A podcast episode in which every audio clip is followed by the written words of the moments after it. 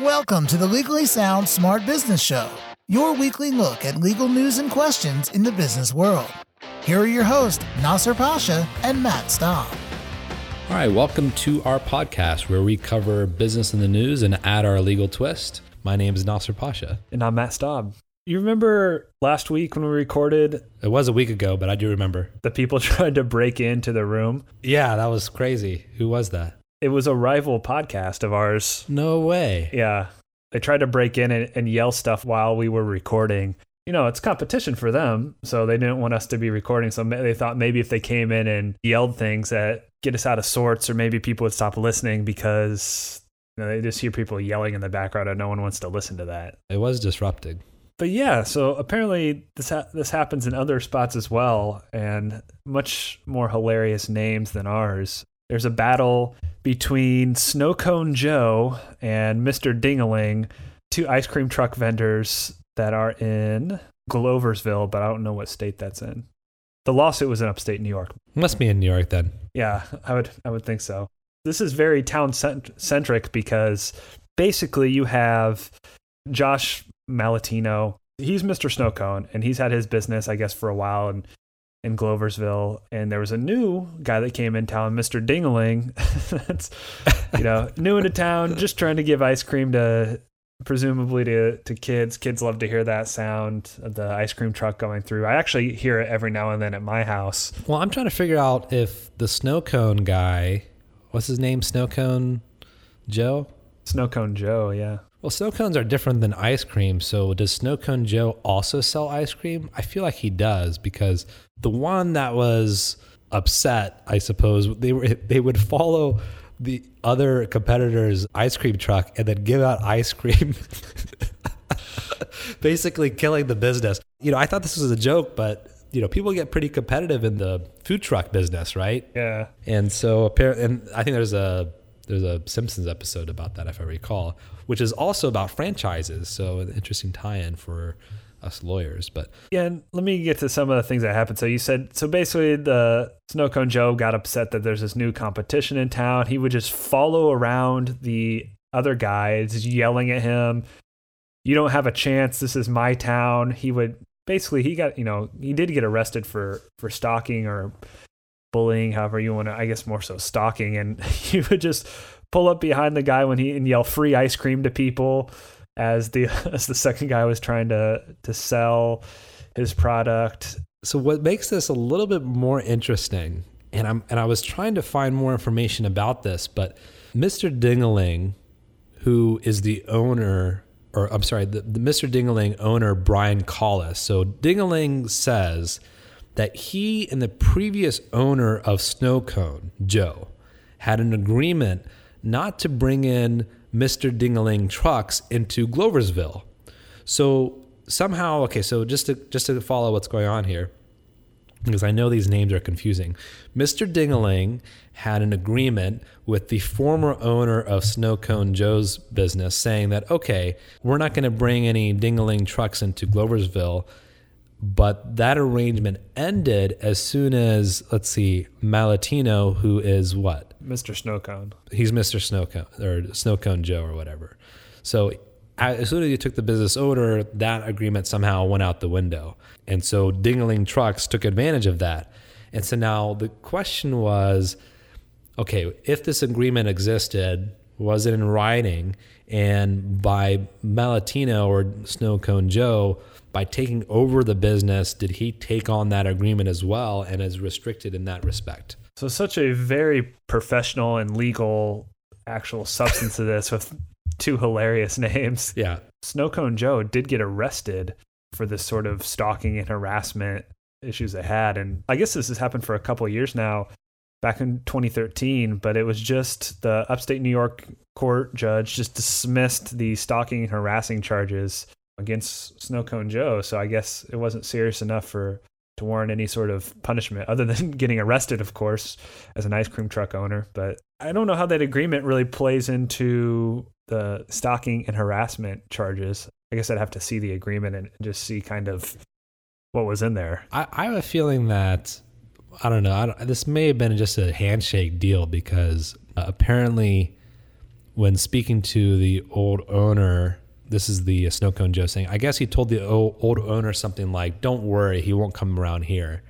So it seems a little casual to me, which they could have they they you know they could have carved out territory. They could have said, okay, you know, you have this area, I have this area, and then if you sell your, you can put in an agreement like if you sell your business that you have to restrict their use of those assets and those names in order for you to be able to sell. So there is a way to have successors in that restrictive covenant. I'm happy that we were able to find a, a, nice legal substance out of this story that we just wanted to cover because it was so funny. Yeah, I mean, I can't, can you? I can't even imagine this being in court. I mean, I, they, are they using the names of these businesses? I mean, it's I know it just seems so funny. And like I said, the judge threw it out. I mean, I wonder if it's just because he got the judge got this and just said, you know, this is so ridiculous and a waste of time that it's just not even worth the battle. It it seemed like they they may have had a case for harassment, but it may not have crossed that line. I mean, some of the language that I don't know if you read this uh, already. One of the allegations where the defendant would follow his ice cream truck yelling like a villain in one of those old movies, quote, "You don't have a chance. This is my town." I love it. And it's funny if you look at the the two different business owners in this, you would think that it was the opposite way around. Like the the guy that was getting harassed looks very rough and he's older and like he would it seems you know, he's probably 20 years older than the guy who was doing the harassing. So you would think the guy who's older has been around a long time and he would be the one that was upset with a new business coming into town, but at the end of the day, we're talking about ice cream trucks. I mean, can there be too many ice cream trucks? I don't. I mean, that's the real question. There's room for two, right? like, well, I'm sure you guys have all seen those like food truck parking lots, and they move around and so forth. But if they like in, in that example, if there were two food trucks in the same parking lot that basically serve the same or similar food, that can be a problem. You know, you compare it to dealerships that all line up next to each other, and there's benefit for that because when you want to buy a car, you go to, you know, you're able to compare, and there's actually benefit for the dealerships to do that. And so the question is, is it the same with ice cream? I, I don't know. I can see how, especially if your ice cream is not that good, I'd be more concerned, right? They're all selling that same stuff, I would suspect. Well, like I said, if there's if they're doing snow cones, that's a that's a much different treat, and and some people will go for that before they'll go for just the regular ice cream. You did mention that the snow cone Joe is a franchise, right? No, I don't know the snow cone Joe the franchise. It says Malatino, who who owns homegrown snow cone Joe franchise, has threatened rival ice cream trucks before. So there is a Joe's snow cone in South Houston here in Texas, and looks just like. I mean, I I grew up in Vandalia, Ohio, where on the corner of the parking lot of Kroger's, it was this literally like a small shack, and it was called the Snow Shack. I think that's what it was called. I'm, my friends from high school will probably correct me if I'm wrong, but that was like a that was the the place to go in the summer of all ages from like zero to 18 years and and that institution of a place, I think, closed down less than a decade ago. Probably because Snowcone Joe was driving around harassing them, yelling, "This, this is my what." I mean, under what sort of thought process is this guy yelling, "This is my town"? When he all he does is operate an ice cream truck. Like, we we should note that it was him and his girlfriend that got arrested the first time because they were shadowing the the other driver basically blaring their jingles and and trying to pry customers away, saying free ice cream, etc. So he had a partner on all the, in crime, so to speak, allegedly. I mean, I don't know if we we had a lot of fun with this. I don't know if we touched on enough legal side to it. That's okay. Speaking to competition, I mean, healthy competition is is all good and fine, but you know, there's there's a line that can be crossed because we've dealt with. I mean, we've dealt with this before in terms of businesses that their employees of business A will leave negative yeah. reviews on business B's site. I mean, that's, you know, you can't do stuff like that. It's not truthful. What's going on now is negative S- SEO. And I don't know if you know much about that, but like, have you heard of that negative SEO? Yeah, well, you were t- you were talking about it. It used to be kind of a myth where the okay, the concept as uh, search engine optimization is that okay, you're going to do certain things in order for your website to appear in Google search rankings at a higher level. based upon certain keywords. And so that's what SEO is known for. But the negative SEO is the opposite is is taking certain listings or certain websites and dropping them down on the search using Google's own algorithm to for because what Google will do is they'll punish you for trying to manipulate the you know so-called black hat tactics to try to manipulate your rankings. And so for the first time, people are starting for the first time in the last, I think this is like a, a year or two year issue, I, I, I, if I understand correctly, that this is starting to happen. And, and there's no law that necessarily prohibits them.